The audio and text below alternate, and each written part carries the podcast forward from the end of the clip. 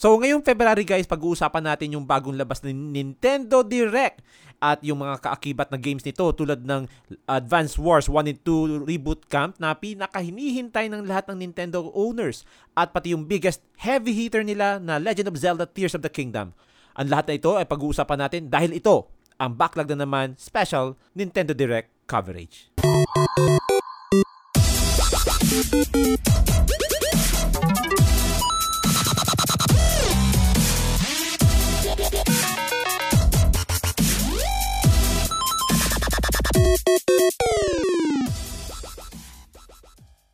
Kumusta? Muling nagbabalik si Tito Tej. And si Ate Cass, Ay, ah, ah, do you feel it? mm, I feel it. Of course, ang pag-uusapan natin ngayon, alam nyo na. So, if you're aware guys, uh, we are now eh, uh, starting this new segment. Uh, ito yung tinatawag nating BNN special or backlog na naman special coverage. At ngayon, ang pag-uusapan natin is Nintendo Direct because naganap pa lang to ngayong uh, umaga. Uh, By the way, we just did uh, an emergency re- recording. So, wala to sa plano namin ni Ate Cass. like, super out of the blue to. Kasi na super out of the blue din kami ah, kagabi nung nag nag-announce si Nintendo na may Nintendo Direct. Kasi if if you recall uh, Atikas, 'di ba? ah, I think it's been rumored for some time na magkakaroon ng Nintendo Direct. Oo, di lang natin alam yung exact date. Oo. I, I think tulog na nga tao nung lumabas yung ano eh. Yeah, ako na lang yung gising. Pero I had a feeling kasi na mag-release pa rin talaga sila ng Nintendo Direct. Kasi you know, it's February. Mhm. It's usually the first ano ba? First quarter ng Nintendo Direct nila. Kasi usually Mm. uh, if I'm not mistaken, um, dalawang beses sila nagdi-direct sa isang taon. Minsan, hindi hindi counted yung mini, yung direct mini ah, saka yung Oo. mga iba. Yung mga major Nintendo Directs nila, usually uh, it happens either February or March. Mhm. Tapos pag second, yung last half naman, usually it happens September or August. Oo. So, ah, ngayon, medyo nagkakatotoo yung slightly yung rumor kasi before the rumor was uh, uh, February 6. So, Mhm. yun yung according kay Jeff Grubb ng Giant Bomb. By the way, siya yung palaging ah, source ng ating Marites material for this Nintendo Direct. In fact, sa kanya galing yung mga kung ano-ano mga na gaming news shit ang lumalabas, no? So Mhm. anyway, uh, we're just glad that we're finally getting or we finally got the Nintendo Direct that we've always wanted, Mhm. no? Pero before tayo magpunta doon sa ating real yung final thoughts natin, syempre final thoughts panghuli, Mm-mm. no? So pag-uusapan natin yung mga lumabas. Pero siguro konting ano lang, kumusta? So kumusta ka ngayon, Ate Cass? Okay naman ngayon. Ay, nag... Anong hehe? Alam ko dumating yung Fire Emblem mo, late lang. Yeah, yun na nga. And then, ano, um, may may surprise dito sa, ano, sa, may surprise dito sa Nintendo Direct na mga kapekto sa aking current Hold na- it in. Hold I, it hold- I in. will hold it in hanggang sa ano, hanggang sa lumabas yung mapag-usapan natin later. Yeah, yeah, very good, very good. Kasi uh, isa 'yan sa mga bread and butter natin ngayon, no. Mm-mm. So, 'yun um siguro alam niyo naman ata ah, wait, alam na ba nila? Ay, hindi pa. Oo nga pala kasi nag Oh, by the way, ah nag-ano kami, nag-guest pala kami doon sa isang podcast. So, syempre, surprise muna. Ililink na lang namin kung kailan at kapag na-release na, no. Pero big news, we already have our PlayStation 5. Whee! Nasabi naman natin 'yun. Parang hindi pa, no? Hindi, Di pa. pa. Oh, hindi doon pa. lang sa kabilang podcast kung saan nag-guest tayo. Yun, so we have now uh, our PlayStation 5. Probably nakita nyo na yun sa aming posts, no? So finally, uh, may may karapatan na rin tayong sabihin na we- are now part of the PlayStation ecosystem. Hindi na lang tayo exclusive sa Nintendo kasi feeling ko nababrand na akong Nintendo fanboy dahil sa puro Nintendo Switch yung mga Te- technically, Oo. ano ka naman, hybrid ka ng Nintendo and Steam. Ngayon, you just, ano, PC completed the, ano. The whole, the holy trinity. Technically di pa kasi ang, Ste- Ay, ang, ay. ang- si Steam, si Valve yan. Si Microsoft naman yun. then, then it's not a holy trinity, it's a holy Quad- square. Di ba? sa bagay. Oh, sige, isali na natin si Gaben, no? So, si Gaben, si, Bi- si Bill Gates, si, si, sino bang CEO? Si, ay, oh, si, ano, si, si, Doug, si Doug Bowser, saka si, ano, sino ba ngayon sa Sony? Si, ay, hindi, si Phil Spencer sa Microsoft nga pala yun, no? Si, Mm-mm. Sho, Shohei, Sh- ay hindi, si Shohei Yoshida dati kasi yun eh. I, I Mm-mm. forget kung sino ngayon nasa Sony. So, baguhan kami sa show, sa, sa Sony. Sa baguhan, Sony. sorry guys. Baguhan kami sa Sony. Actually, not so new kasi syempre, uh, may childhood din naman ako sa PlayStation. Pero syempre, if we're talking about the now, uh, medyo baguhan ako ngayon sa ecosystem ng Sony. So, just refresh my memory guys kung sino. Kasi ang alala ko si Shohei Yoshida yung huli. Mm. No? So, ngayon, um, ah so, good to know na ganun ka, Ate Cas, no? So, ako naman, med, di mo ako kinamusta. Ay, sorry. Kumusta ka? Again, for the second time. naman. Hindi, hindi, joke lang. So, yun, um, hindi ko nga inaasahan na magre-recording tayo ngayong gabi or kung ano man oras nyo pinapa, ano, pinapakinggan to. Mm-mm. Um, kasi pagod na pagod ako. So, super hectic ng araw ko ngayon kasi I had to handle three classes plus nagpa-mock job interview pa ako sa mga estudyante ko. So, super um, haba ng, yeah, nagabihan nga ako ng uwi. So, I was actually fearful kung makakapag-record ba tayo. Pero hindi natin, hindi natin pwedeng palampasin yung gabi Mhm. na hindi nagre-record kasi ah, ayaw natin mabahaw yung balita sa Oo. Nintendo Direct, no? So, syempre, after a few hours uh, nitong editing, i-upload namin yung episode on the get-go, no? Mhm. So, siguro, siguro, uh, kay, kay, ah, skipan muna natin yung housekeeping. So, let's dive into it kung ano yung pag-uusapan natin. So, pag-usapan natin, guys, yung mga lumabas na Nintendo Direct ah, announcements, no? Mhm. Pero, Ate Cas, pigil lang muna. Ay, ano na, la, la, sa unang ating mga nagbabagang balita. Pakiulit? Ayoko. Sige na. Sa unang ating mga nagbabagang balita. Akala ko ulo. Uwo? Oo, sa una. Ah, yan, Ay, y- let's start with, ano, yung Xenoblade 3. Okay, May Xenoblade, bagong DLC siya. Xenoblade Chronicles 3 DLC. So, um, kasali dito yung Wave 3 and Wave... Ah, sorry. Volume 3 and Volume 4. Mhm. No? So, DLC... Ah, kasali dito yung... ah, I think, sino yung pinakilalang character? Alala mo ba? Ah, ano ba yung pangalan nun? Na- Na-distract kasi ako nung, nung volume 4 eh. Okay, bago natin i-discuss yan, no, balikan na lang natin yung DLC character. Pag-usapan muna natin yung medyo nakaka-excite na part. DLC story. Eee! And may mga surprise. Like what? Si Shulk, I think. Sino pa? Saka si... Well, that, that was like... Si Rex yun, right? Like a grown-up Rex.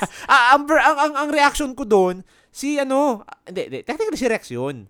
Pero hindi nag-register nung una na si Rex yun. Kasi di ko napansin yung hawak niya, no, yung ano, yung, tawag dito, si Blade. Yung Blade nila, si Ah, si- Pyra saka si Mithra.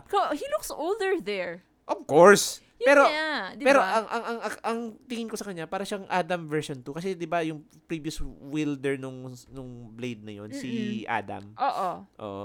So, sabi ko, Adam version 2 to ah. May goatee lang siya.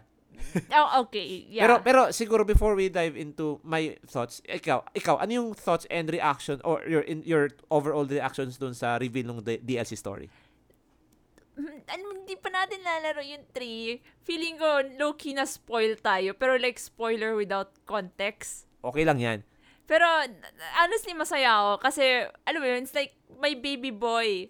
And then, the, the other boy. I'm sorry, yung, like, the Boy? other son. My, my son and the other son. So, Da- Dami mong anak. Dami ko na talagang mga inadopt na mga fictional characters and I just want to see them again. Kasi last, well, yung last time na nakita mo yung, yung ending ng Xenoblade 2, no spoilers guys. Okay, okay. Uh, it was a very sad moment. Ah, are we talking about Xenoblade 2? Oh, stu- Ayaw oh. pala. So, so, alam mo yun, it's kinda nice seeing Rex all grown up. Pero let's just face it, itong itong lalaking to, this is one lucky ba one, one lucky bastard. Mm. I mean, I mean, I mean, harem siya eh. I mean, okay. Well, Tingnan mo, I- tingnan mo, may may Pyra na siya. May Mithra pa siya. May sino yun? May Mia pa siya. Okay. May sino pa? I mean, yung collection basically ng mga blades sa, Exactly. sa waifu blade. Exactly. It should it should it shouldn't be called Xenoblade. It should be waifu blade, di ba? anyway, sabi nga niyan weeb shit, no? it, it is what it is. okay. So, by the way, uh, sige, okay na tayo dun sa DLC story. Ah, yeah.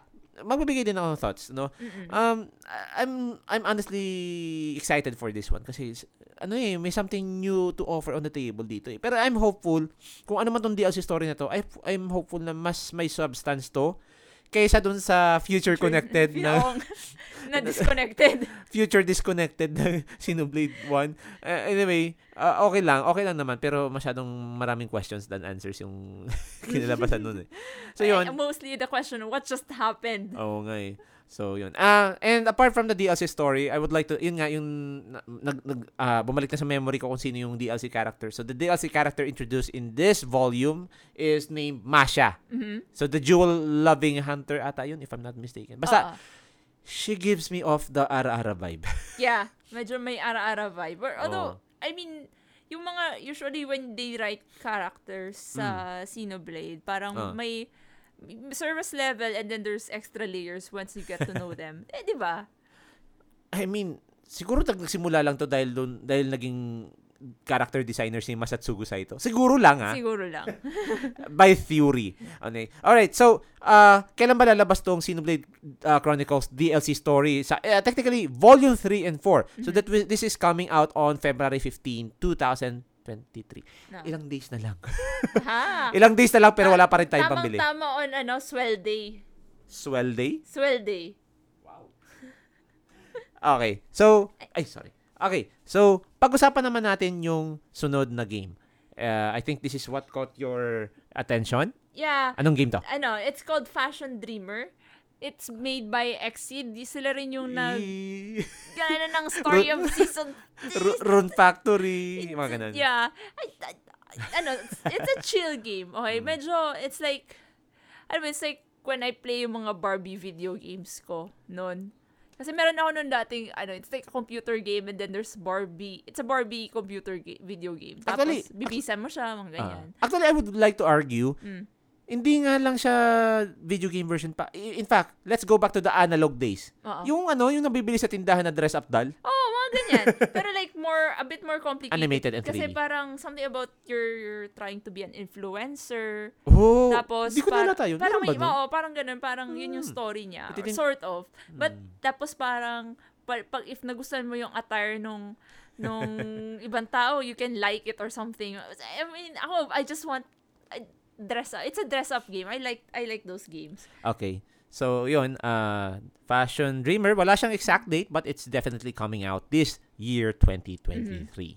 Okay. So, next up on our list, uh, since, since um, may mga growing interest na talaga sa Metroidvania Mm-mm. genre, so we have here Dead Cells Return to Castlevania. Itong Dead Cells, actually, I would like to point out, mm, ano siya, it, it, it has gained popularity since the earlier years of the Nintendo Switch or even sa Steam, no? Kasi ano talaga eh, ah, agaw pansin yung genre ng ng Metroidvania. I think ako lang ah, opinion ko lang to, so I don't speak on behalf of everyone, but I think it started with the Hollow Knight thing. Mhm.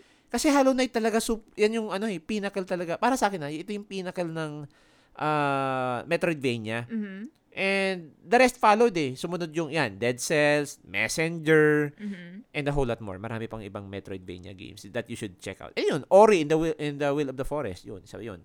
So, uh, ikaw, Ate Cass, anong thoughts mo dun sa Dead Cells? It's interesting. Um, reaction, reaction rather. But I I guess he, it's been a it's been a, a while since huli ako naglaro ng Metroidvania type of game. Ano yung last mo? Uh, I think it was a GBA na Castlevania eh. Ah, Castlevania pa siya nun. So, Oo. yun yung origin, no? Oo. okay. So, yan. So, uh, itong Dead Cells definitely coming out din this year. Mm-mm. Okay, so let's go over to the next game of our list. So, this game is entitled ano, Atikas. Deca Police. Okay. So, ako naman, ako muna mag-share dito, no? Mm-mm. Kasi ako yung nakaagaw, agaw pansin. Ako yung nakapansin dito. Oo. Kasi ako guys ah, siguro alam nun, alam naman ng iba dito na ako medyo may pagka-weeb ako. Ah, this is a, a JRPG eh. Mm-mm. At least it is because uh, Japanese na bagad eh. Oo. Japanese na bagad. Kurai, nani, nani. Ah, ano, um, turn-based RPG siya. Mhm. Ah, ano siya eh, it uses parang yung yung real real setting na urban city. I, I'm not sure kung Japan yung ano ah, yung I think set. it's Japan, Japan, yun. eh. Parang it has a Japan vibe. Mm. So akala ko nga ito yung Persona vibe. Pero yeah, it definitely it definitely piques my interest kasi ako I'm a really I'm a big fan of of JRPGs. Lalo na, lalo na if turn-based kasi tumatanda na tayo eh. So medyo nagre-revert talaga tayo sa Uh, reflexes are getting slower. Although nakakapag Elden Ring pa. Kaya pa, kaya pa. Okay. So yun, um, Deca Police by the way is coming out this year 2023. Wala siyang pinakitang specific release date, no? Mm-mm. So check it out. Uh, especially for uh, Weeb JRPG fans. Weeb pati, no? Okay. So, punta naman tayo dito sa isang heavy hitter ngayon ng Nintendo which is Bayonetta Origins, Cereza and the Lost Demon. Okay. Now, ikaw, ikaw man ang tatanungin ko, anong thoughts and reactions mo dito, Ate Cass? Excited ako. I, I wanna play this. I, in- I wonder kung kaya. Kasi uh, from what I can tell dun sa pinakitang gameplay, Ah. um, yung, ano, sa, si Bayonetta, well, Cereza, technically. Uh, yun, yung, yun yung yun implied yung- name, no? Oh, yun yung original niyang pangalan. Ah, Eh, okay. parang yun yung pangalan niya as nung bata pa siya. Tapos, Mm. um, nat natuwa kasi she plays as a support. Ang ang technically lum- lumalaban is yung mabebe-friend niya dun na demon. Teka lang, teka lang. Correct me if I'm wrong, ah. So, am I right to assume na you're not necessarily controlling Cereza? You're, you're controlling Cereza, pero But- ang- parang instead, kasi normally, di ba, you're, pag yung control mong character, Oh. sila yung nagdi-deal ng damage. Yeah, yeah, yeah. Ito, ang, ang, ang concept daw ng gameplay is that you buff the, ano, y- parang parang either you buff yung yung Demon? naging demon friend mo or Ah, you wait. parang it's So- more of a support Okay. yun yung gusto yun yung naintindihan ko I I don't know if you can control the demon rin pero basically you're you two are working together Ah, okay. It, it gives me the same vibe as Astral Chain, eh. May pagkaganon. mm, Uh, I don't know, kasi, I'm not, tama ba guys? Platinum Games pa rin ba to? Kasi kung oo, I would not be surprised kasi Platinum Games naman talaga ang Bayonetta eh. So, siguro correct us if I were wrong or siguro let's look forward to playing this game when it comes out on March 17, 2023. Di ba? yes Okay. So yun, that's Bayonetta Origins, Syriza, and The Lost Demon coming out on March 17, 2023. So, move out naman, move out. move on naman tayo sa next, actually bagay, move out kasi squad. Move move out naman tayo sa next na game which is Splatoon 3. Ah, ako definitely I would I would I would confess I'm not a I'm not a fan of this game. Pero it has a certain big following especially on Nintendo, no? Mm-mm. Nintendo fan fan fa- ah, fan base, no? Mhm. Kasi ano eh, ah, ito yung medyo tame version ng Battle Royale na shooters. Oo. Ngayon, um, it has been ge- getting uh, a, a few updates here and there and I'm glad that, uh, syempre, ngayon, nagkaroon na naman ng additional content itong Splatoon 3, no? So, Mhm. but, uh, honestly, we're not in the right place to discuss this kasi di naman kami fans. So, just worth mentioning lang. So, super happy for you guys na uh, you're getting more content for, for from Splatoon 3. Kasi alala ko eh, if you're subscribed to the Nintendo Switch online uh, service, Mm-mm. uh, may Octo expansion for for Splatoon 2 no Mm. ay siguro ano lang mas okay sana kung i- uh, para mas maingganyo pa nila yung mga subscribers they should also add this yung yung DLC ng ng Splatoon 3 sa Nintendo Switch Online Mm. pero siguro dahil presko pa understandable Mm-mm. okay so Ate Cas So, another, ano, another, ano, up, re- release. Actually, i-release na siya today. Siyempre sa'yo na to kasi pa- paborito mo to eh. Engage DLCs. For Emblem Engage DLCs.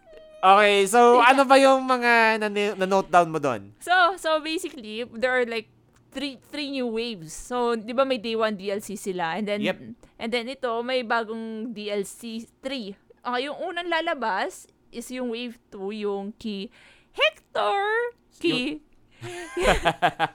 yung tipong ano, ano, ah, maghihintay na lang ako ng sale. Well, Guess not. Ano yun? So, I, go, "Mm, I don't know, baka mid-year ko na lang to bilhin. And then, ano, Nintendo's like, Nope. "He- Hector Fire Emblem. okay, shut up and take my bank account. wala na boy, wala na, wala na. Anyway, Okay. so they're releasing um sa Wave 2 si Hector, si Soren, saka si Camila.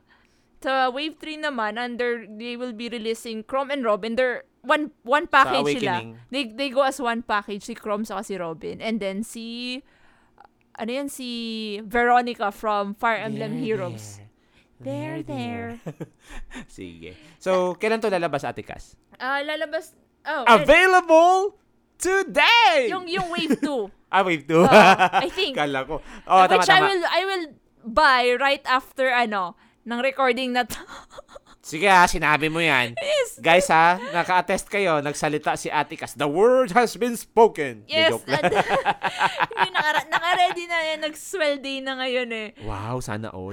Okay, sige. So, move on naman tayo sa next game. Um, I, I I think it's safe to say that I am a fan of this game because I, I have the original game on the Nintendo Switch. Mm-hmm. So, the next game that we're talking about is Octopath Traveler 2. And, uh, basic, uh, ano siya? Hindi ko masabi kasi sequel siya eh. Kasi parang ang, ang vibe na nakukuha nito sa akin, um, another set of stories. It's not really giving off the vibe that it's con- it's the continuous tama ba? It's the contin ano ba? Tama. Continuation. Continuation rather. Continuation nung previous. Mhm. Uh, but siguro correct me guys if I'm wrong, no? Pero uh, looking forward pa rin ako kasi ito yung bread and butter ng game na to. It has eight stories, eight Mm-mm. characters. Ooh. And they're continuing that tradition here in the second game. And by the way, demo available today on the Nintendo Switch. By the way, I forget to mention for those PlayStation owners, you can also avail of the demo also available today. so PlayStation 5 guys, kung meron kayong PlayStation 5, you can also try this out on your PlayStation 5. Mhm. Uh, ako, I can do both. I have PlayStation PlayStation 5, I have Nintendo Switch, whichever. okay, so, So, yan. Ne- next game na ano na, na pinakita is something na hinaabang-abangan mo na ng matagal. It's called Sea of Stars. Yeah, this is an indie game na inspired by the classic uh, one, one of the classic games ni uh, parang Chrono Trigger siya. Uh, the good thing about this game is um, yung ating composer Mhm. si Yasunori Mitsuda returns as Aha. one of the key composers for the music of this game. Ikaw Ate Cass, anong reaction mo dito sa game na to? Then, I think it got me at the part nung sinabing babalik yung yun na nga yung ano as a guest composer Guest right? composer, yes. Oo. So sabi ko, why I'm looking forward to the soundtrack. Uh, Pero it also has me curious sa game kasi Hmm. never ko siya, never mo? hindi siya dumaan sa radar ko before. Hindi kasi siya. Um, Oh, hindi siya. Pero uh, Sea of Stars uh, galing siya sa developers ng Messenger na also Metroidvania din. mm, So this is one one thing to put on your wish list talaga. Kasi yung Messenger nila ano eh uh, successful yun as a Met- Metroidvania. So mm-mm. ako I can I can feel it. Para sabi nga ni Shulk, I'm really feeling it. ano, feel ko na ano to, uh, it's gonna be one of those games that will hit on a uh, sabi niya positive ano rating. Oo. Okay, so Sea of Stars coming out on August 29, 2023. Excited ako. Tagal mag-August. Malapit na yan. Before you know it, oh no, it's August.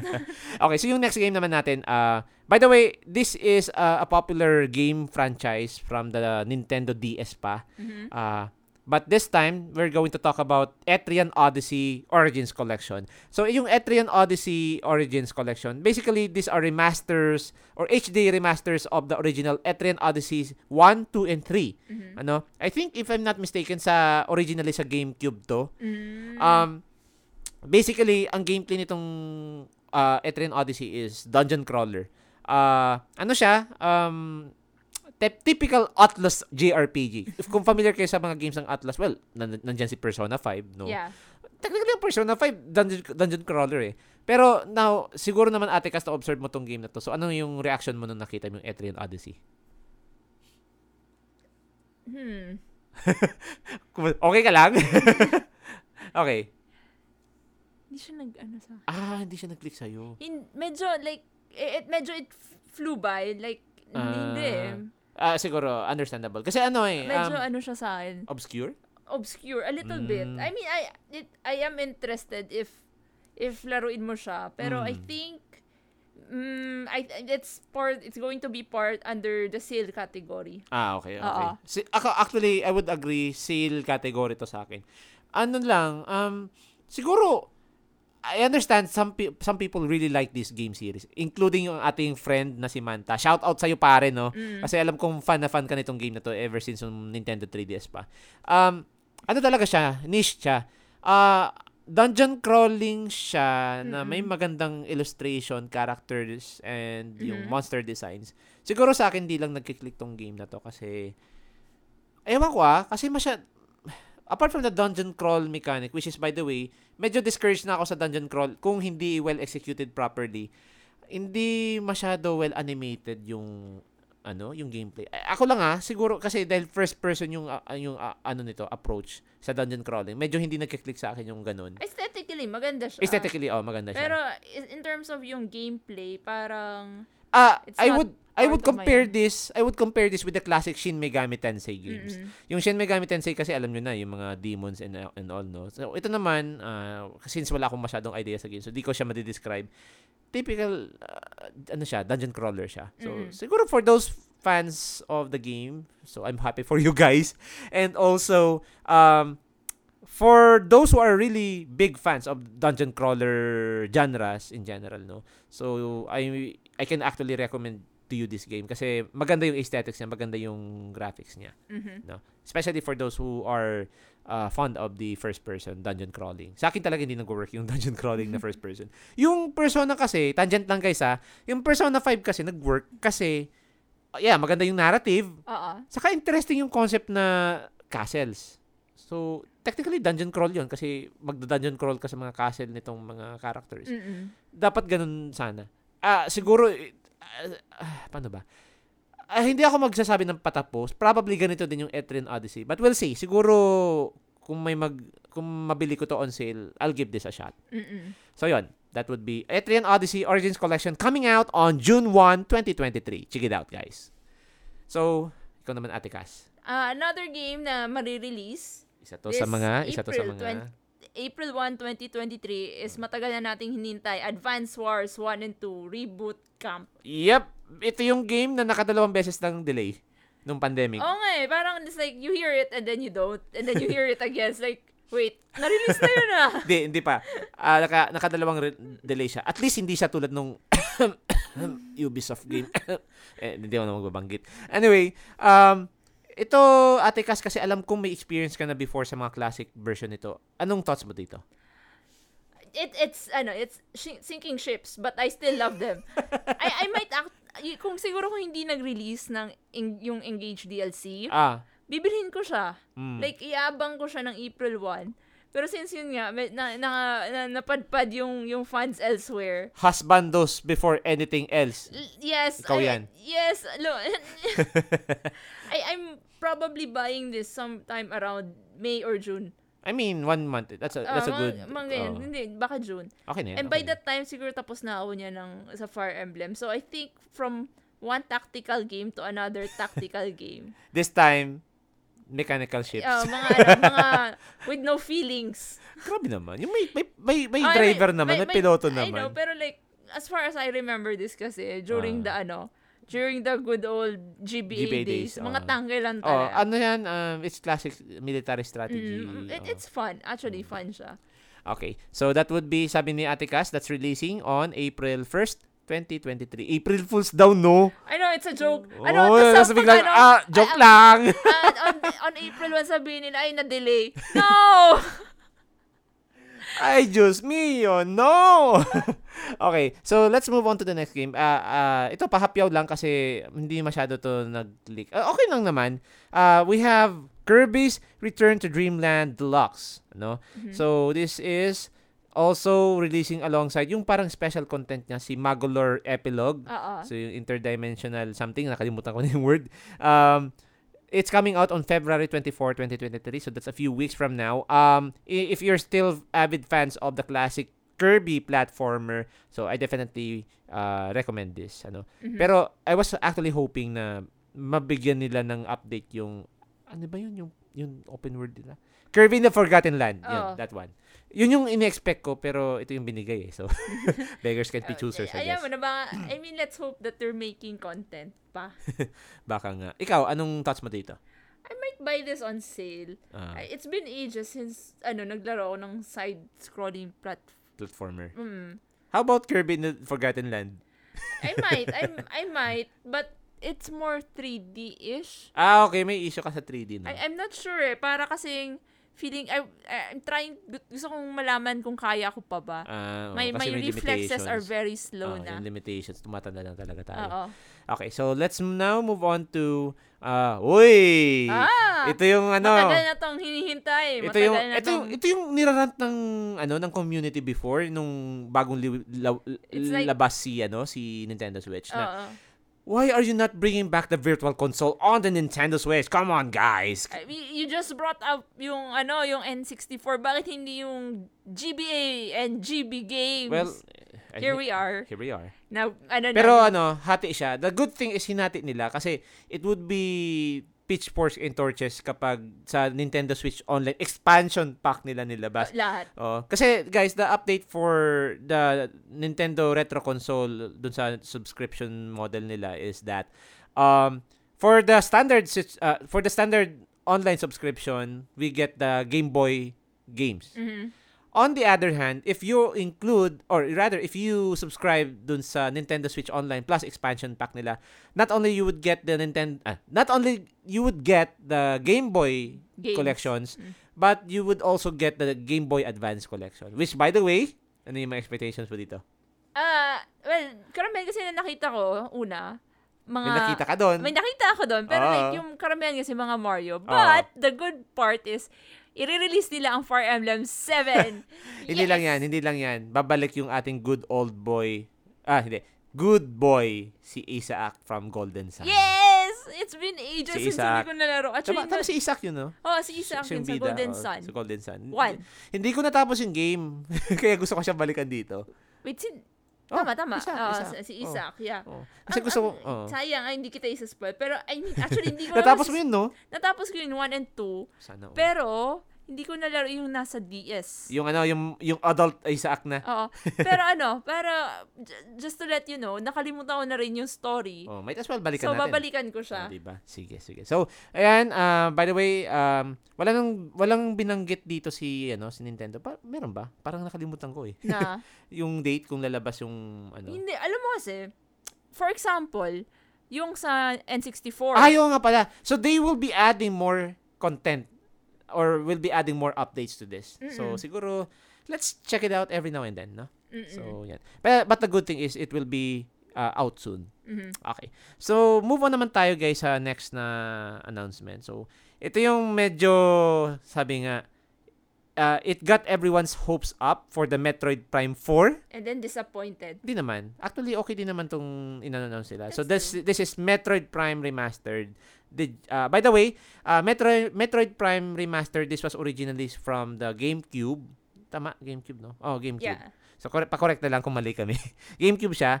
Uh, this is one of the Metroid games na first-person shooter. Kasi Mm-mm. di ba sanay tayong Metroid, it's side-scroll. Oo. Oo, so ito, ako definitely mas nagpa ah, paano ba? Mas nagki-click, nag-resonate sa akin yung game na first person Mm-mm. Rather than yung Side. side scroll. Siguro I'm too old for the side scroll shooter. Side scroll platform oo pa, pero side scroll shooter not so much. Tama Mm. lang, tamang resonate lang, resonance lang. Um medyo looking forward ako dito. So it's it, it may not be Metroid Prime 4, but definitely this is a welcome announcement. Yeah, it's like, it, the good news is, Metroid Prime Remastered. Remastered. Anong thoughts mo dito, by the way? Interested. I mean, it's not my game, but I'm interested in watching it. Kasi usually, like you said, sanay tayo dun sa side-scrolling. Ah, ikaw, mas sanay ka doon? Oh, kasi ang na- na-introduce ako yung sa SNES. Kaya Ay, ay, pala. naman old school, di ba? Pero Ako yun, pala yung new school. yun, yung, yun yung memory ko ng Metroid. okay, sige. So, uh, by the way, uh, hati yung release date nito. So, digital is now available on the Nintendo eShop. You can now avail this kung may pera kayong pambudol. But if you can wait a little bit, so physical version will come out on February 20, 2023, just a few weeks from now. In fact, two weeks na lang ata, no? Di ba? Two Mm. weeks, two weeks, two weeks. Oo. So, yun. Um, now, let's move on to the next game announcement. That is, ito yung mukhang persona, no? Oo. So, anong game to, Ate Cass? Master Detective Archives, Raincode. Okay. So, ano yung... Ikaw, ano yung reaction mo dito? Nung una ko nakita, sabi ko, it's giving me Persona vibes. Oh. Kasi, I, I don't know, I, I don't know if it's the design Mm. or yung yung overall visual niya. Saka ano, yung, yung mga places. Oo. Mga parang prefecture ata yun. Oh, parang Oo. ang basically ang story yata, you're supposed to be a detective, then Mm. may something about a Shinigami. Ah, yeah, yeah, may Shinigami. Oo. Ano siya eh, detective sup- story na of- supernatural. Oo, yun nga eh. So, sabi ko, oh, this is this is something new. I wonder kung kaya ko to learn. Pag kaya ko na rin, yes, I will definitely buy. I like I like the vibe. Okay. Hindi hindi ko kasi ito masyado natutukan nung nanonood tayo ng direct. Pero ano ba to? Anong gameplay nito? Hack and slash or tur- turn-based? He- hindi ko alam ko. it- It's giving me visual novel vibes. Ah! Pero, pero parang may halong, Oh, may halong, ah, paano mo explain? Eh, more persona in a sense na it's more yung nag Ah. eh, nag parang you're you're exploring a certain area parang ganun Tapos Mm. may mga powers ka Ta- parang to, pag when you're looking around Oo. Tama ba? Ito yung gawa ni Spike Chunsoft. Spike Chunsoft. Oo I checked Aka, oh, kasi akala ko, 'di ba sabi mo kasi Persona vibe. oo Ang akala ko Atlas yung develop. yeah yun nga eh yan, yan nung chinek ko ay iba Mm. pala yung ano But, but, yung but I'm not sure ha, kasi baka subsidiary, subsidiary ito nung Atlas ha. I, ca- I Mm. can check mamaya. So, just correct it. okay, so, kailan to release? May, ay, wala siyang specific Wala. release date. No? So, this coming coming later. Uh, so, 2023. Okay. So, let's now move on to the next game. So, yung next game naman ay entitled Batten Kaitos 1 and 2 uh, Remastered, no? So, this was originally a game series, a, a JRPG from the GameCube era. So, 2003, 2004, 2005, 2006. So, originally yung Batten Kaitos 1, uh, it's entitled Eternal Winds and the Lost Ocean. Ano? So, yun yung originally from GameCube. 2003 sa Japan, 2004 sa PAL regions, and sa US, 2005. And then, yung 2 is entitled Origins, 2006. Mhm. So, Ate Cass, ano yung thoughts mo dito sa game na to? it's a, it has a unique battle system using cards Oh, yeah, yeah, yeah. 'di ba so Madalang ang ganyang game, oh no? bihira ako makakita ng ganyan kailan ba Mm. yung huli may nakita ko pero it's like a very obscure game eh. So, matagal na nun. ang, ang, ang alam kong nag-try nitong mechanic na to, yung ano, yung tawag ito, ah, yung ah, indie game na Filipino made, yung Guild ah, Guild Knights ba yun? Mm. Guild War, hindi, hindi siya Guild Hindi. Wars. Guild Knights if I'm not mistaken. Mm. Pakorek na lang guys. Grabe, ulat sa atin, kapinoy-pinoy. Yeah, hindi siya nag, ano, ah, yeah. Anyway, I, I- I own that game one. So, may support nun. Ah, I Mm-mm. bought that game legally. Anyway, natangent tayo. so, yun, Batten Kaitos 1 and 2. Uh, it's actually uh, turn-based JRPG. mm-mm. Um, medyo looking forward ako dito dahil dun sa nasabi ni Ate Cass na uh, ba- card-based. Oo. Ano ba, pa-explain nga ng card-based? How does it work? I, I guess you're, I'm guessing you have a deck. Ah, may A deck siya, may deck siya. siya. And then yun yata yung mga ka-buff sa'yo. Ah. Sa, sa, during the, ano, parang, during turns. Oh, during turns. I think, Mm. parang yun yung pagkaintindi ko dun sa, Oh, ano, oh, kasi never pa ako nakatry ng card-based turn card-based turn-based. Card-based na Game. ano, game. Oh, card-based na RPG for that Oo. matter. Kaya medyo super excited ako dito, no. So, well, uh, it's coming by the way this summer, know. Mhm. So, 2023. Okay, so pag-usapan naman natin yung next na game. Oops, yung ating fantasy life. Woo! And The Girl Who Steals Time.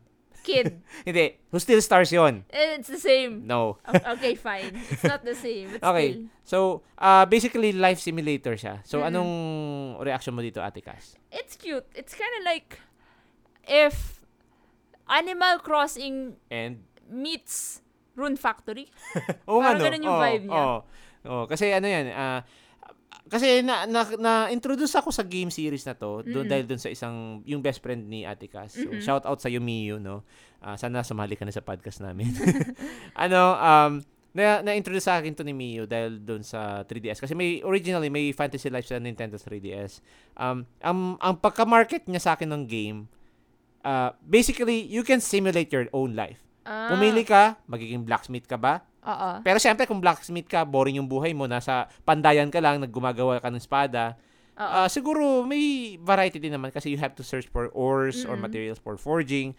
Um, meron din naman na job class na wherein you can just be a merchant. I don't know, siguro yun yung boring na buhay kasi you're just basically selling wares. Oo. Um, you, of course, you have the path to choose other job class like adventurer, Mhm. mga ganun. So, yun, gan- yun yung, basically, ang paka-mention nito sa akin ni Miyu is, ano, uh, you can create your own tale, your own story, your own Ooh. adventures. Ganun. Mm, so, I, I think I might try this. Probably not immediately. Mm. Not pero, immediately. Pero definitely ilalagay ko siya sa wishlist ko. Kasi we're fond of life simulators. Ah, siguro hindi sa akin, not so much. Pero pili lang yung life sim sa akin Mm. na nilalaro ko talaga. Okay, so that would be, ah, ano nga yung title nyon? Ah, that's Fantasy Life, The Girl Who Steals Time. So, soon, no? Not stars. Stars. okay. So, now, uh, next of our list, we have yung karibal ni Phoenix Wright. Ano, pakibasa ng title? Professor Layton and the New World of Steam. okay. So, anong reaction mo dito, ate, kaso nakita mo to? Yeah, I've never tried this before. I, I think I might give it a go. Just because naririnig ko to sa inyo guys. Ano siya? ah, si, si Miyu. Again, si Miyu na naman nag-introduce sa akin And, ito. and no? si Manta. Si, oh, laro to ni Manta. I think nilalaro to ni Manta. At least naririnig ko from him. Shout, shout out sa'yo, pare. Oh, Palaro I ulit, think- pare. I think no, naririnig ko sa kanya yung game na to. So, gusto ko siyang itry. Pero like, alam mo yun, pag marami kang Ano siya eh? backlog. Ah, f- adventures, puzzle solving mystery. Parang, Mm, yun parang yung ganun. vibe sa akin eh. And I remember, I, I forgot if this was on the Nintendo 3DS or sa Switch na. Pero, there was a crossover game of this Oo. and Phoenix Wright. Objection! Yeah, I think they were battling their wits out pagdating sa Ooh. solving a mystery. Although para sa akin si Phoenix Wright hindi naman siya pang solving a mystery, dapat pang pang crimes. I mean, pang- I mean, technically, ay, oo nga no. nga, technically, you could argue. you, you, you, you solve crimes. You nga, solve crimes. The, the weirdest ones even. Oh, si Sherlock Si Holmes. Sherlock Holmes.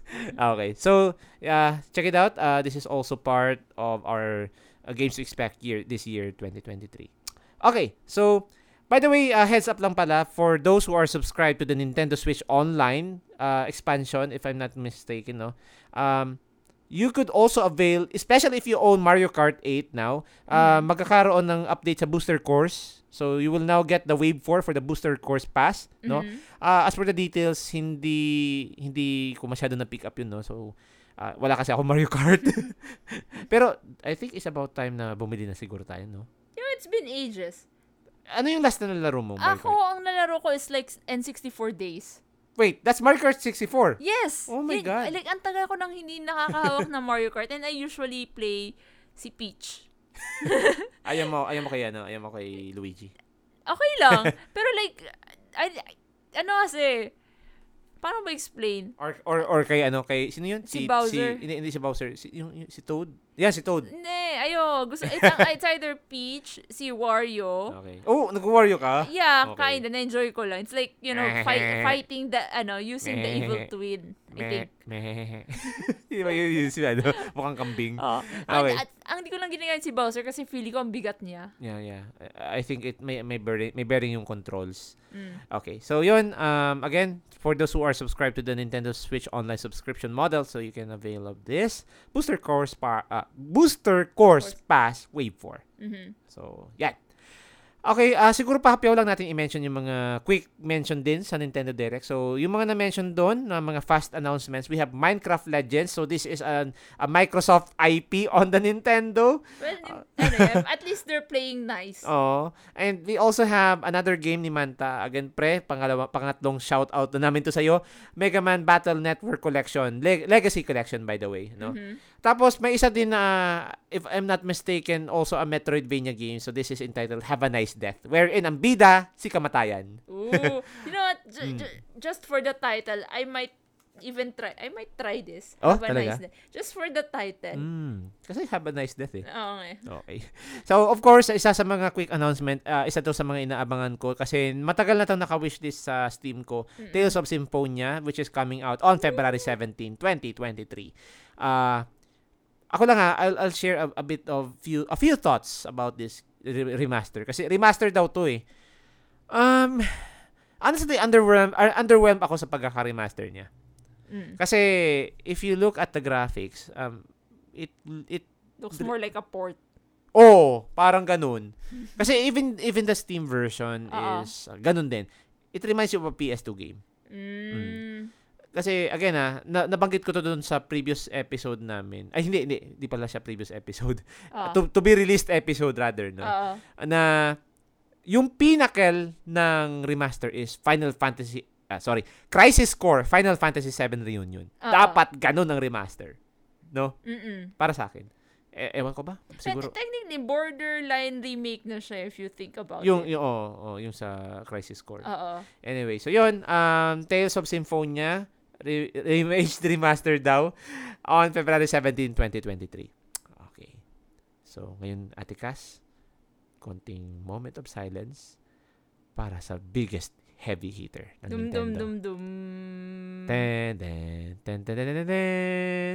Legend of Zelda, Tears, of, the Kingdom. Kinanta. Okay. So, yun. Um, ito yung, actually, Matagal na ito hinihintay. Nakailang delay din to. But uh, I think it's given justice naman ng yung ng Nintendo na I think maganda yung promising yung trailer, Oo. especially yung nirelease nilang trailer dito. Kasi uh, since the first few directs, wala pa tayong nakukuha gameplay trailer ng Tears of the Kingdom, no? Mm. Mga So- title lang. Mm, title sa mga mga mga Pero- scenes, cutscenes. Pero mga Mm. special rin ang presyo niya. Yun nga eh. Oh, goodness gracious me. Goodness gracious. Gumagaya sila sa PlayStation 5. I, I don't know. I, I'd like to think, Mm, okay, inflation, mm. yung benefit of the doubt, inflation, and then, of course, they have to pay yung mga developers and whatnot. Ah, speaking of paying, kasi may may may nag may naglipana na news article about Nintendo Oo. increasing their salaries. Oo. I think. So, May- probably why, you know, Oh. Ganito lang yan. Mm. If it's, ano, if it's helping the employees, like, literally help, it it's for helping the employees. Okay. Go ako. Mm. Yun lang yun. Oh, So, sige. ano lang, siguro, hindi ko muna siya bibilin, probably, but eh, definitely ilalagay sa wish list, mga ganyan. Okay. Ganito ah. Sorry ah, nauna yung negative bago yung positive. Eh, Sorry. kasi Ano ano eh, kasi may, na, na, na- agaw attention tong $70 price point na to. Kasi before, nag-leak siya as, as $69.99 Mm-mm. yung, yung, yung Nintendo eShop price. Mm-mm. Tapos after a few moments nung may naka-screenshot nung price na yon, tinake down ni Nintendo. Oo. I don't know what they're doing with it. But eventually, umamin sila kasi parang nahuli sila red-handed. Yeah. Ewan ko ba? Tapos, As- blame intern kun. mm, ah, ako ah, mag-share muna ako ng thoughts. Siguro, let's real talk muna tayo before doon sa positives, no? Um, ako, I don't think this is a good $70 price point. Mhm. Kasi first and foremost, hindi siya wala siyang hustisya if we're just comparing it with with the PlayStation 5 70 the US dollar price point. Mm-mm.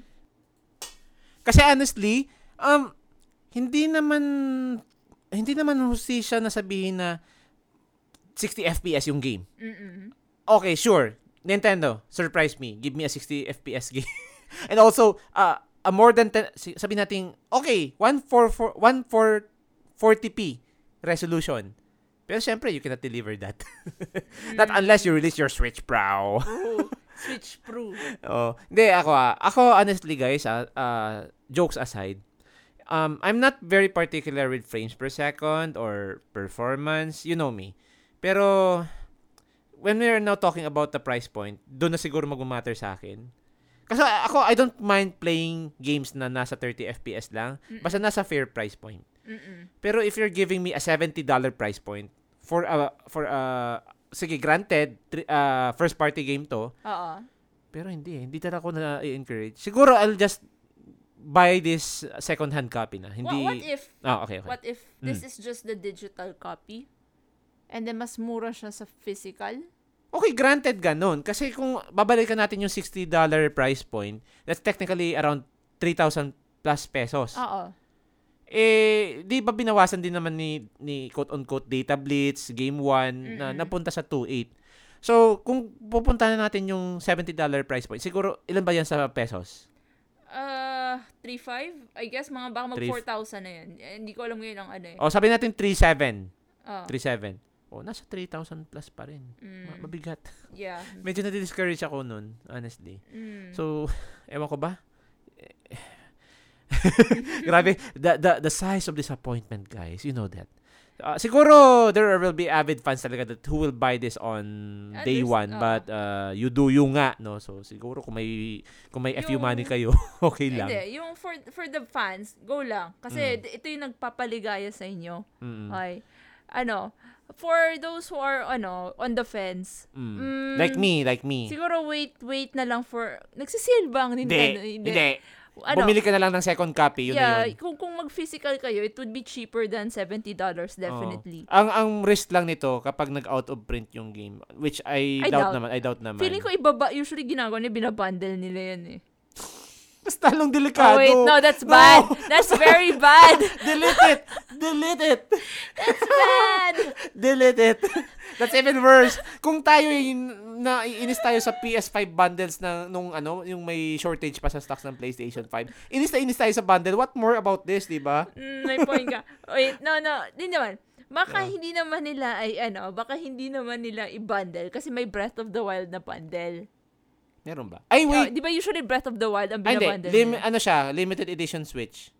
Hindi, hindi, hindi. Yung, di ba, yung mga, yung mga Nintendo Switch, usually, Ah. pag binibenta nila na bundle, ang nilalagay nila, Breath of the Ang, Wild. ang problema, hin- uh, gone are the days na yun. Hindi Oo nga. na. Wala na tayong ganun. Hmm. Ngayon, it's either you buy the console, buy the game separately. Wala na. Wala na yung, yung mga ano, yung bibili ka ng console, may kasamang game. Wala na ako nakikita masyado. eh. Oh. So, you'll have to buy that separately now. yeah, yeah, mag, ano, well, ano na lang, ganito. Mm. Um, mag-ipon ng voucher, voucher sa Lazada. Oy, wise! di ba? Yung mga cashback nyo, Life hacks, guys. Yun eh, yung mga cashback nyo sa Lazada, ipunin nyo yan. Hanggang sa ano, may pambili kayo ng ano, pa, mabawas-bawasan lang. Oh, yung down to- shipping fee, yung shipping fee, saka yung y- discounted mga price. discounts, ang maghintay kayo ng mga sale. Kasi usually, may makukuha ka dyan na nagsisale. Guys, take Ate Cass's word for it. Marami kayong masas- masasave. Mukha tong ano, kumbaga sa Nintendo eShop yung Argentina sale. Hola! Hola! Anyway, so yun. Um, pero let's go over the positive sides naman ng game. Kasi ito Mm-mm. talaga, uh, if you remember, this won the Game Awards, yung Most best, most anticipated, Oo. uh, most anticipated game. So siguro, let's, uh, if Nintendo is able to justify the $70 price point na siguro kung hindi man sa graphics, doon sa gameplay, sa world immersion, sa siguro sur- isurpass nila yung pagiging maganda ng Breath of the Wild. That's it. Mm. Probably pwede natin sabihin na $70 is worth this game. Mm-mm. And if mapanaluhan nila ang Game of the Year 2023, I'll definitely uh, take my words back. I'll eat my words back na hindi to worth it. Sige, i-earn nyo yung Game of the Year 2023 then we'll talk. Di ba? Di ba? I don't Ako, hmm, Mm, sige, ikaw. ikaw. I, hmm, it's not a matter of, ano, whether they earn the $70 price or Ah, not. For mm. me, it's more of, okay, yan yung gusto nyo i-price, but I can't afford it. So, alam mo yun, Lazada muna ako, guys. Ah, pero okay, okay. Kasi ano ah, um i, i- ano ah, looks promising tong game na to. Hindi pa natin masasabi na maganda talaga siya kasi di pa nga out yung game eh. Mm-mm. Pero it looks promising. The, the trailer, the gameplay trailer that was shown, um, maraming mechanics eh. Yung, ano, eh, syempre, the, the old gliding is back. Especially, mas maganda siya kasi it imitates the Skyward Sword feel. Mm-mm. Eh, yun yung medyo nostalgic sa game na to. Medyo binibring back nila yung nostalgia na ah, yung lumilipad ka, Oo. nag-air air, air dive. Tama ba? Skydive, skydive, Sky- sorry. oo. Skydive. Yun yung medyo ano dito, ah, looking forward ako kasi maganda yung experience sa Skyward Sword. Mm-mm. Oh, eh, in HD lang dito. 'Di ba? So, kailan ba 'to lalabas game na 'to? Sa May 12. 12, 2023, no? Mhm. So, for those who are avid fans of The Legend of Zelda uh, series, no? Uh, by the way, meron akong isang estudyante, shout out sa'yo. Kilala mo na kung sino ka. May estudyante akong fan na fan siya ng Zelda. So, yung kada stories niya, nakikita ko eh. Legend of Zelda talaga. So, once again, if you're a big fan of this series, you can buy this on day one. You do you, ika nga. Basta may pera ka, walang problema. Pera mo naman yan. Di ba? Mm. Okay. So, siguro, Ate Cass, proceed na tayo sa last segment or last part ng ating ah, discussion. So, let's talk about expectations. Ano yung mga expectations mo na lumabas? Well, definitely yung Zelda, Tears of the Kingdom, lumabas. I was, I mean, tagal-tagal na nun. Like, Bayonetta Origins kasi I've been hearing it since the last I direct. mean, nandun na siya sa previous direct. And then yung there's also yung Advance War 1 and 2 also, 'di ba? Pinam pero, ang, ang pero, pinaka- sorry ah. to cut you off ah. Sorry to cut you off ah. Ah. Pero, what if na-delay daw, no? alin? Yung Advance Wars 1 and 2. Kasi, ay- ay- Diba? At this point, pag madili, it's just going to be a meme. remember, April 1, Uh, don't! So, joke lang, joke lang. Wag I natin. mean, baka what if, what if the April 1 joke Hmm. na, ay, na prank na delay is also a prank. Wow. Then it's like Prankception. prankception. Okay, okay. Sige, sige. Pero ang, pin, big, Mm. ang in, alam mo yung tipong low-key na, I, I, oh, I hope na andito to, pero I, I doubt Nintendo is, isn't, alam mo Mm. yun, Nintendo being Nintendo, ah. is actually GB, GB, saka yung GBA. Ah, talaga, inas- inasahan mo siya? Inaasahan ko siya. Eh, No, no, it's more like inaasahan Low-key, ko low-key. siya. Pero at the same time, Mm. parang there's this little voice in my head that's saying, no, Nintendo is being Nintendo. It's not going to put Game Boy and Game Boy Advance games. Oo. So, so na-surprise rin ako, kahit na-expect ko na lumabas na siya. Pero Finally, although yung yun nga, yung mga nilalagay nilang game, mostly mga first party. Oo, matik yan. Nintendo eh. Mm, so, I, I'm I, I'm hoping later on maglagay sila ng mga older games like ang pinaka-favorite ko dun is yung Summon Nights. Um, Atlas game. Oh, at, Atlas yeah. game. Yeah, it's it's a good game. Na nalaro ko yun sa GBA. Mm. So, yun. Ah, the best that you can hope with Summon Night is getting it remastered and ported on the Nintendo Switch as a third-party title. Mm, Yun, mas, yeah, most likely pa Oh, yun. most likely. Oh, pero, malabo kung I, I sa don't know if it's a popular game or a niche game. Niche, Pero- niche, niche. Oo. Mm, Atlas game yan eh. Mm-mm. Mm. Okay. By, by the way, um, mag-share lang ako ng thoughts dun sa, magre-react lang ako dun sa sabi mo, no, about sa Mm-mm. GB and si GBA. To be honest, this is way, way overdue. Really? Yeah. Kasi, basahin mo yung mga reactions ng mga tao sa internet. I mean, that's also Like, true. they would just say na, oh, we've been playing this game. Like, we've been, uh, BDO guys ha, BDO. We've been playing this on emulators already.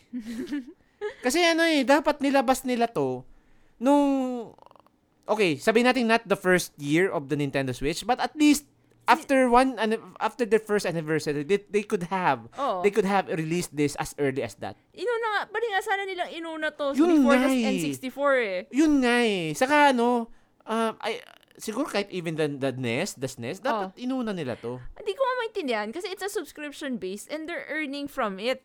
We're here to pay you With, with, our, our, money. ano, um, ako, since we're now new to the PlayStation ecosystem, no, tangent lang guys ha, kasi syempre, magandang pag-usapan to. Um, if I'm going to compare, now, now na, nasa PlayStation ecosystem na tayo, Mm. na, na-realize ko na mas sulit pa tuloy yung subscription model ng PlayStation. Kasi yung PS Plus, Mm-mm. PS Plus Essential, PS Plus Extra, and then Mm-mm. yung pinaka top of the line nila, yung PS Plus, uh, ano ba yung pinakataas? Premium, premium. Oo. Pero syempre, Nintendo, uh, mas cheaper price yung Nintendo Switch Online nila. Yung pinaka minimum is $19. $20 technically. Mm-mm. And yung sa PlayStation naman, ginto yung presyo ng, ng, ng, ano ng subscription model nila. Pero ano naman, para sa akin worth it na yon kasi puro AAA naman yung nilalabas nila. Mm, ay, oh, Oh, that's true. yun yung medyo sabi ko, buti pa si Sony.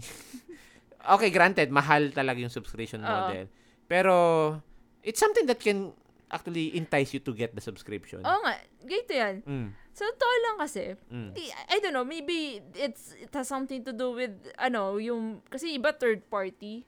Third Ah, party ah. game. So, baka syempre they have to make deals rin with those developers, etc.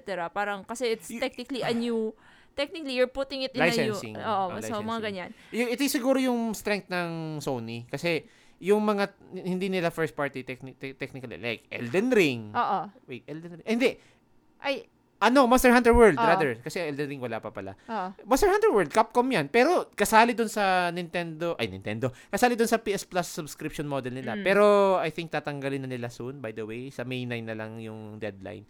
So I think they're going to reallocate that to a new uh, subscription model. Mm, Pero anyway, natangent tayo guys. yun, yun na. So, hindi ko maintindihan sa ano, sa Nintendo. okay. Kung ba, kasi ang daming, so, seryoso, ang daming gagandang games sa GBA. Like, like childhood ko ang GB Uy. sa ang GBA. Actually, ito ah. Okay, ito, first part ito. Where the heck is Earthbound? Come on, guys. Mm. Ay, wait. May Earthbound na, no? Mother 3 nga pala. Ah, Pero, they they should have given us the entire series. mm Kasi honestly, ito Japan exclusive lang kasi most of the time itong itong ano eh, itong Earthbound. Pero uh, okay, it's a good start probably na, na, nadagdag siya dun sa sa retro collection. Pero please give us more of that. Kasi oh yeah. mm. Yung Isa alin? pang ano, ah, ano bang game yun? Yung Zoids. Oh, So, di ba Bandai Namco yun? Bandai Namco, ma- maganda siya. It's it's a turn-based RPG and then O parang- yan. Ano, so, and it, it's GBA. It's not like you have to remodel everything. I-port nyo lang. Like, literal port. Ay, Sorry ah, guys, medyo nagiging salty Re- lang ako. Rant, rant. Ah, actually, ano, medyo ranty kami. yun yun lang kasi nakakahinayang. Kasi sayang ng mga games na, Mm. ano lang, hindi na-experience ng mga newer, Oo, oo. newer players. Mm, honestly. So, yun. Um, ano lang, ah, syempre, ah, nangyayari talaga na mas magaling lang siguro talaga mag-negotiate si Sony kaysa kay Nintendo. Mm. Medyo, medyo may sariling mundo si Nintendo eh. May mga back feeling ko may mga back backdoor deals or whatever to na hindi sila nagkakasundo. Feeling ko Oo, lang. Oo. So, yun, ano, um, ikaw, ano naman yung mga unexpected na lumabas Well, sa definitely announcements? dun sa GBA. alin doon, alin doon? Yung Fire Emblem 7, yung Binding Ah, and Blazing Sword. Blazing Sword. I wasn't expecting them kasi eh, ang for a long time I expected na ah, gagawin tong mga remake, gagawin tong remake kasi I think ginawa na nilang remake yung yung kay Marth, 'di ba, sa DS. And then Mm. yung later on yung kay yung kay Sally sa kay Alm sa 3DS. Okay, okay. Oo. Yan. So, buti na lang. Ah, mas mas okay sana kung i-release nila yung 6 no. Pero okay lang. Ah, probably if we're fortunate enough to get it on the Nintendo Switch or if not, Mm. siguro next gen na, Fire Oh. Emblem 6 uh, re- Yung- remake. Oo, most likely. Or you could have just given us yung yung Trasha ano yun? Yeah. Trasha ano yun? No, Tracia 776. Ah, Trasha oh, 776. Kailangan lang, ah, ita- And- magta-translate lang kasi, kasi it's Japan only. so, Yun they nga have to eh. translate Yun it. nga eh. Anyway, saka Telesaga please, Telesaga please. Yun na, it, I nadang, later, mention ko, yung mga, ina-expect kong hindi lumabas. Actually, pwede mo nang sabihin. So, ano yung Okay. mga hin- hindi, lumab- ah, hindi lumabas pero inaasahan mo? Ano, well, for, ano, yun na nga, yung GameCube, I was hoping, sabi ko, baka, since ni, pinort na nila yung Nintendo 64, maybe, just maybe, mag-port na rin sila ng GameCube. Kasi yung GameCube, andun yung Fire Emblem na Tell You Saga. At least one half of it.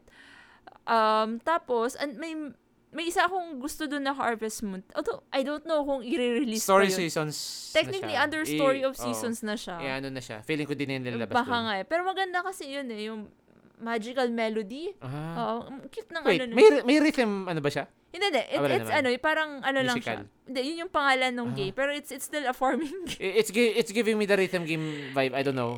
Title. Eh. Yan. Yun. Tapos, did you know na nag-release rin sila ng Soul Calibur sa GameCube?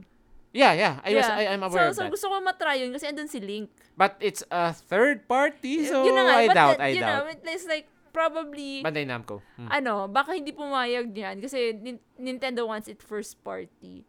Mm, Alam mo naman yun. sila. Okay. Siyempre, sali na natin dyan yung paborito mong game. Yeah, hanggang ngayon, three years na. No Genshin. Where is the Genshin? Kaya hanggang huhu time ka na lang. Ay, hindi, um, gusto ko makompleto yung Unholy Trinity ko. Nope. Ayun, ano, may PlayStation, Oh. may, may, may Genshin sa PlayStation 5, pero sa Switch, nasa na? Wala, wala pa eh. I think, I think, Nintendo being, I don't know, I, I- guess sila. feeling ko may negotiation sila dyan. I don't know. Unless, ito kasi nangyari yan. I don't, dito kasi, nung pin, pinort siya sa, PS5, Ah. I'm guessing they had they made a deal with Sony na ipasok si Aloy. sa Well, game, there's di ba? that. Actually, Nintendo could have done the same. Ang I- problema, they're too stubborn to do it. Eh, ako ah, I would argue, Hmm. si si Traveler, Oo. pwede maging Legend of Zelda. Ay, Zelda. Oh, ay, Zelda. Link. Yun na nga eh. Oh. Hindi. Or maging maging Zelda, yung female Traveler. Gawin nilang skin or Diba? something. Like, Ewan ko. Hindi ko alam. Kag- ipasok nila si Lig. Dami yung sword, sword characters. But, but I suppose, they don't, pero di, it doesn't make sense kasi may, may, may ano nga sila, eh, may yung, ano, yung customized mod sa Skyrim Mm. na Legend of Zelda Shield. Ah. Hindi ko maintindihan si Nintendo, honestly. Pe- hmm. Pero alam mo, iniisip ko rin ha, baka Nintendo is also being protective I mean, there's that. of their IPs. Pero it doesn't make sense kasi nandun, nandun sa ibang third party yung ano nila eh. Yun well, Skyrim nandun. medyo Diba? weird. I Ewan ko, napaka, napaka, ano lang, um, kakaiba lang yung ano niya. Anyway, so of course, yung hinihintay mong update sa Ah, yeah. retro. ano Yun pa? na, as for yung update na rin naman, kasi sinabi na nila during the last um, Ay, Ano di, di ba na-release na-announce na i-release nila? Oo, hanggang ngayon wala pa rin. Ah, okay. Siguro later this year yan. Hindi pa, Mm, oo. Yun. Mm. Yun lang naman. Ikaw, kung ano mga... Okay, so turn ko naman. Ah, expected expected ko, syempre Advance Wars. Actually, nabanggit ko to dun sa post sa Facebook page natin na Mm. definitely Advance Wars lalabas na to. Ah, Syempre automatic Legend of Zelda Tears of the Kingdom mm kasi over eh, may, ano na, parang syempre due, due to come out na siya in a few months. Oo. Um siguro hindi ko na isasali expectations ko sa Bayonetta, Origins kasi technically implied na siya. Mm-mm. expected mm, ano nga ba kung babalikan natin yung listahan natin ha um, siguro yung ano yung may pagka virtual console yung GB Oo. medyo medyo low key nag-expect ako doon low low key lang Mhm. pero if I am going to be honest overall ah wala sa sa mga expectations ko walang lumabas Bakit? Alam mo yung mga ine-ex- in- ine-expect mong hindi lumabas? Okay. okay. Let's talk first party muna, no? Legend of Zelda Twilight Princess. Mm-mm. It's about time they released that, but they didn't. Kasi Skyward Sword nandun na eh. Okay. They, they should have... Ito na lang yung kulang. Hindi, hindi. Technically, hindi pa. Meron pang isa. Legend of Zelda Twi- Twi- Twilight Princess Mm-mm. and Legend of Zelda The Wind Waker. Wind Waker, Mm. Windwalker. Wind Waker ata.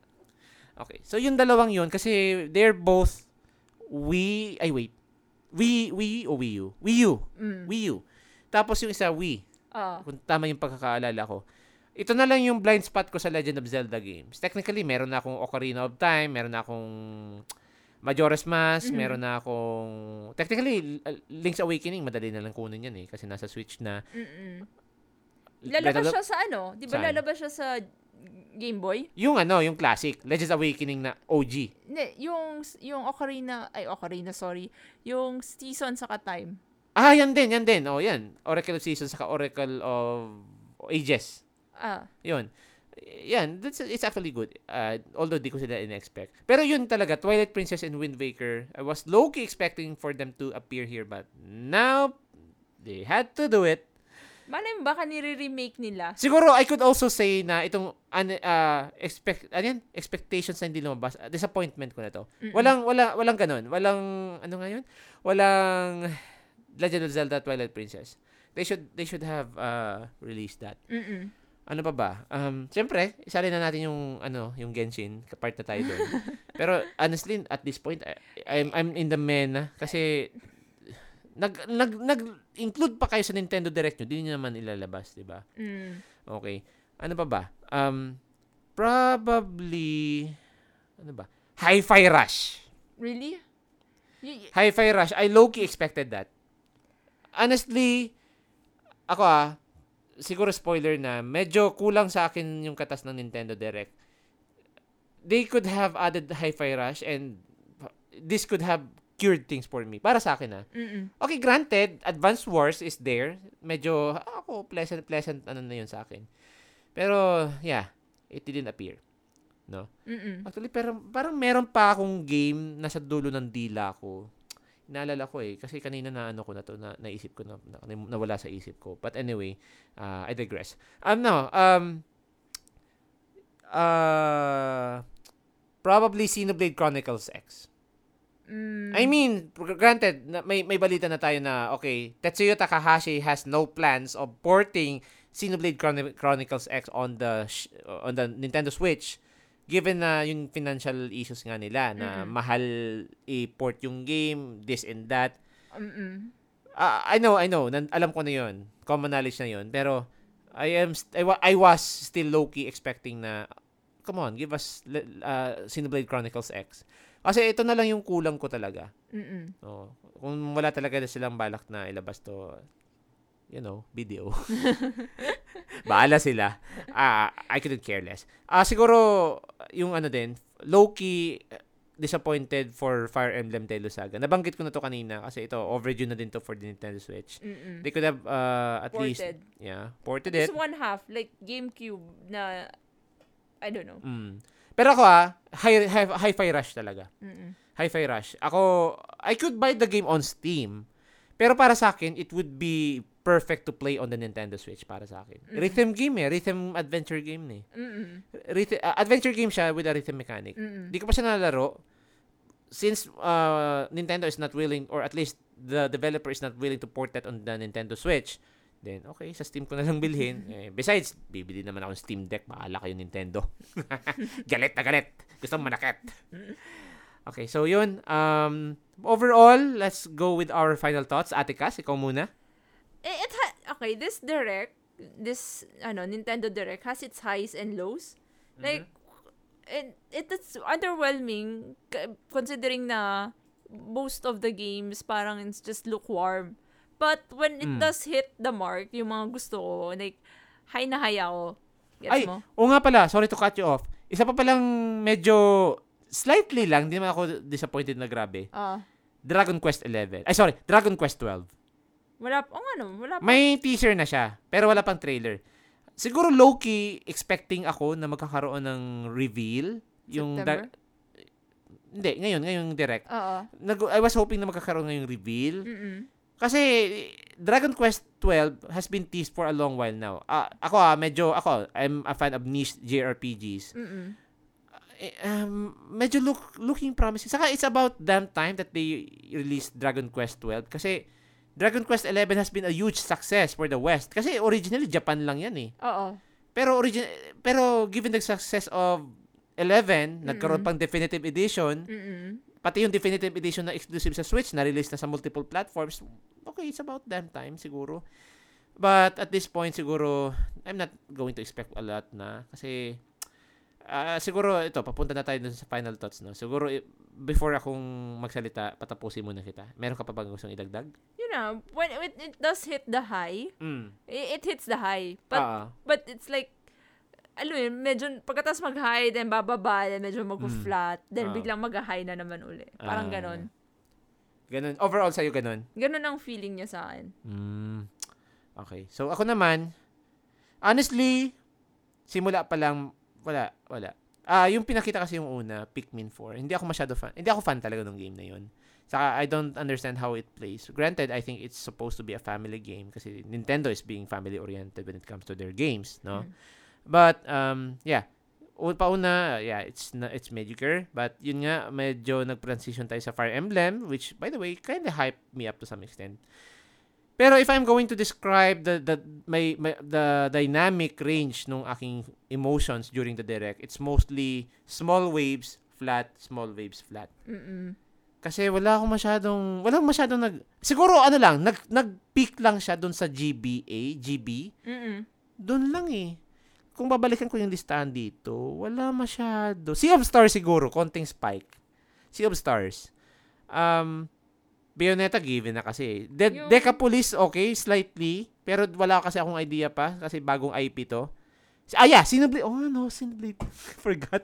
Xenoblade Chronicles Ay, 3. ay, kasi slight yun na- natin, hindi pa na natin lalaro yung main game. Yeah, siguro. Ah, I have, naka-backlog pa kasi yung Xenoblade 3 sa akin eh. So, anyway, uh, hopefully matapos ko na. But yun, ah, may spike din naman sa Xenoblade ah, DLC kasi syempre, maganda yung game para sa akin. Mm. Um, doon sa Oct- Octopath, given na eh, previously, previously, previously announced na to. Sea of Stars, yan, nag-spike dyan yung feelings ko.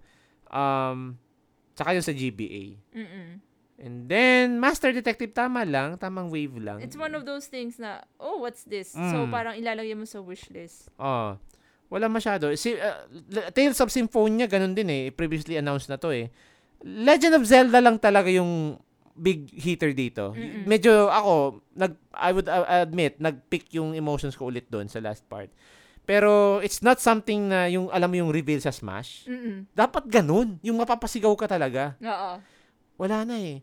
So siguro ako, since nasa overall touch na tayo, mediocre at best, para sa akin ah, Mm-mm.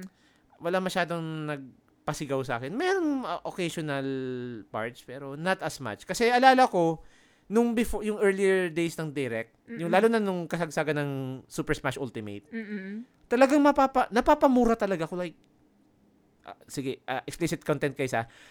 Putang ina. like puta si Sephiroth. Alam mo yun? Oo. Alala, alala ko, na, nakwento ko to sa'yo. Like, Ah. mura ko na mura sa kwarto ko nun. Like, puta sa Sephiroth. Shit! Nandito si ano, di ba? Oo, oo. Yun yung nakakamiss na feeling sa Nintendo Direct. Wala na eh. I think it's safe to assume that Super Smash Bros. Ultimate carried the directs every now and then. Mm, yeah. I mean, people are expecting Sora for Smash. Ah, sino pa ba? Sino pa ba yung in-expect? Sora for Smash. Sephiroth for Smash. Granted, lumabas yung dalawa sa Smash. yeah. Ah, Luigi for Smash. Ay, hindi. Ano yan? Si, ano yan? Si, si Waluigi. Sorry. Waluigi for Smash. Di ba? Yung ano eh, di ba? Yung si, nung naglumabas si na Mitra. Oh, yan. At least nalabas yun. Oo. Oh. Oh, yun. Talagang Smash yung nagdadala eh. Saka, ako ah, I will confess, one of the things that urged me to buy the Nintendo Switch console is yung yung Super Smash Bros Ultimate reveal nila, yung unang papakita si ano si Mm. si Splatoon tapos biglang sa mata nila yung ay, yung logo ng logo ng Smash Bros like mm, kil- kilabot moments guys tumitindig ang balahibo ko yun yung nakakamiss eh wala na yun yung wala na ngayon Hmm, baka Sigur- what if, oh sige ano, what if sinisave nila for September? September yung, duda ako you think? duda ako kasi dapat ito ah by the way ito siguro they could have another one of the, my disappointments no siguro they could have already announced their next gen platform na para sa akin ah Mm. Kasi at this point, uh, na, the way I feel about this direct, nag-ano na, nag-slow down na si Switch. I mean, nandun na yung competitors niya eh. Nandun na si, si, si Steam Deck.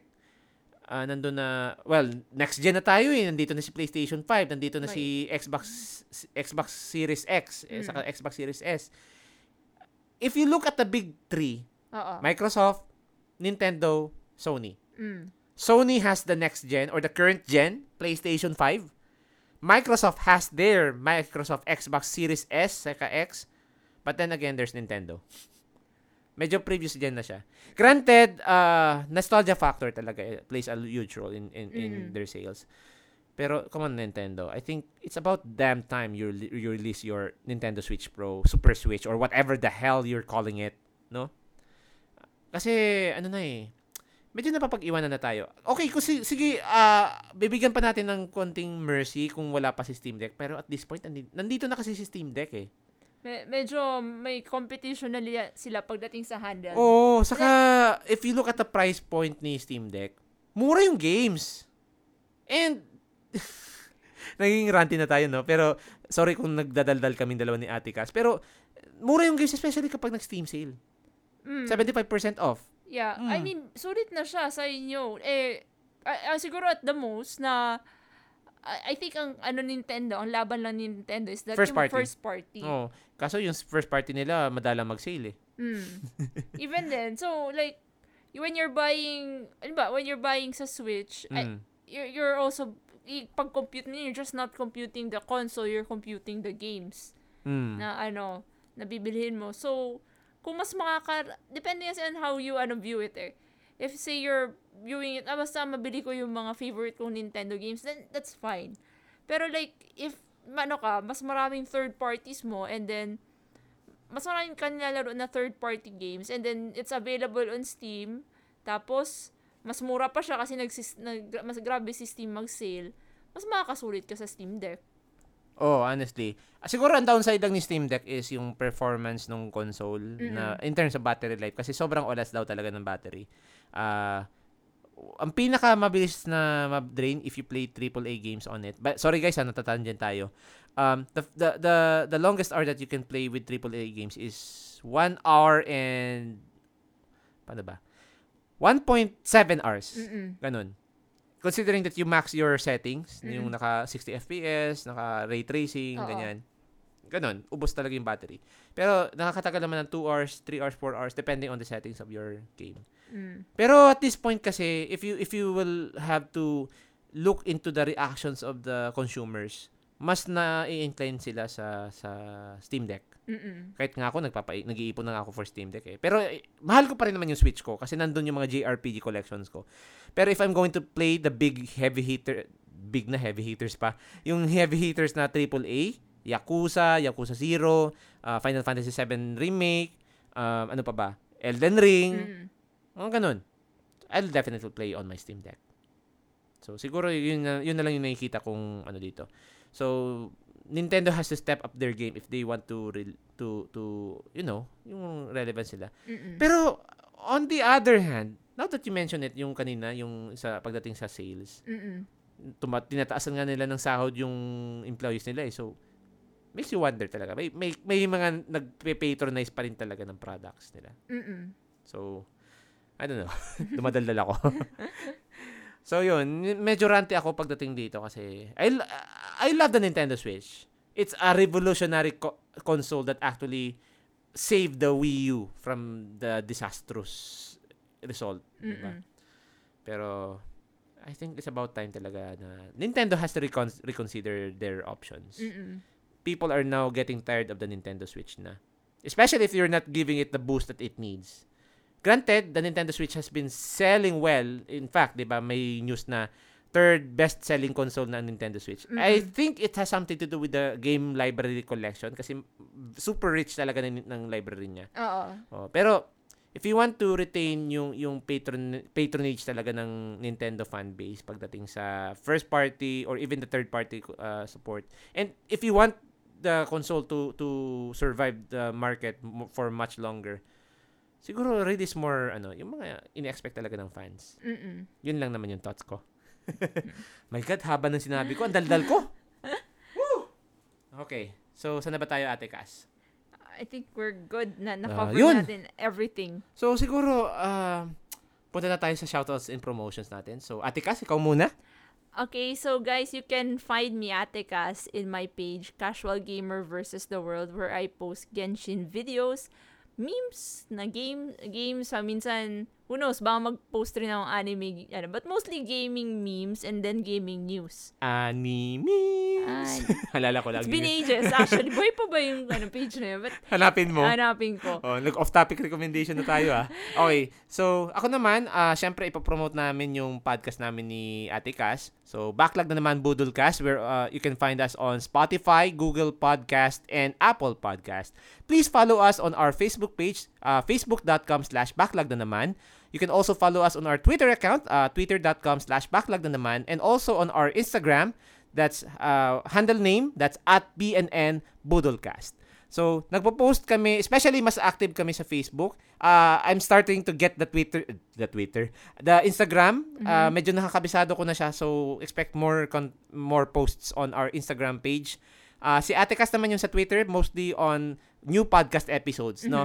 So, kindly follow us on our respective pages. Ah, malaking tulong sa pag sa visibility ng aming show yung pagpa-follow ninyo, ano? And also, also, if you like our episode or you like our podcast in general, please feel free to rate our show on Spotify, no?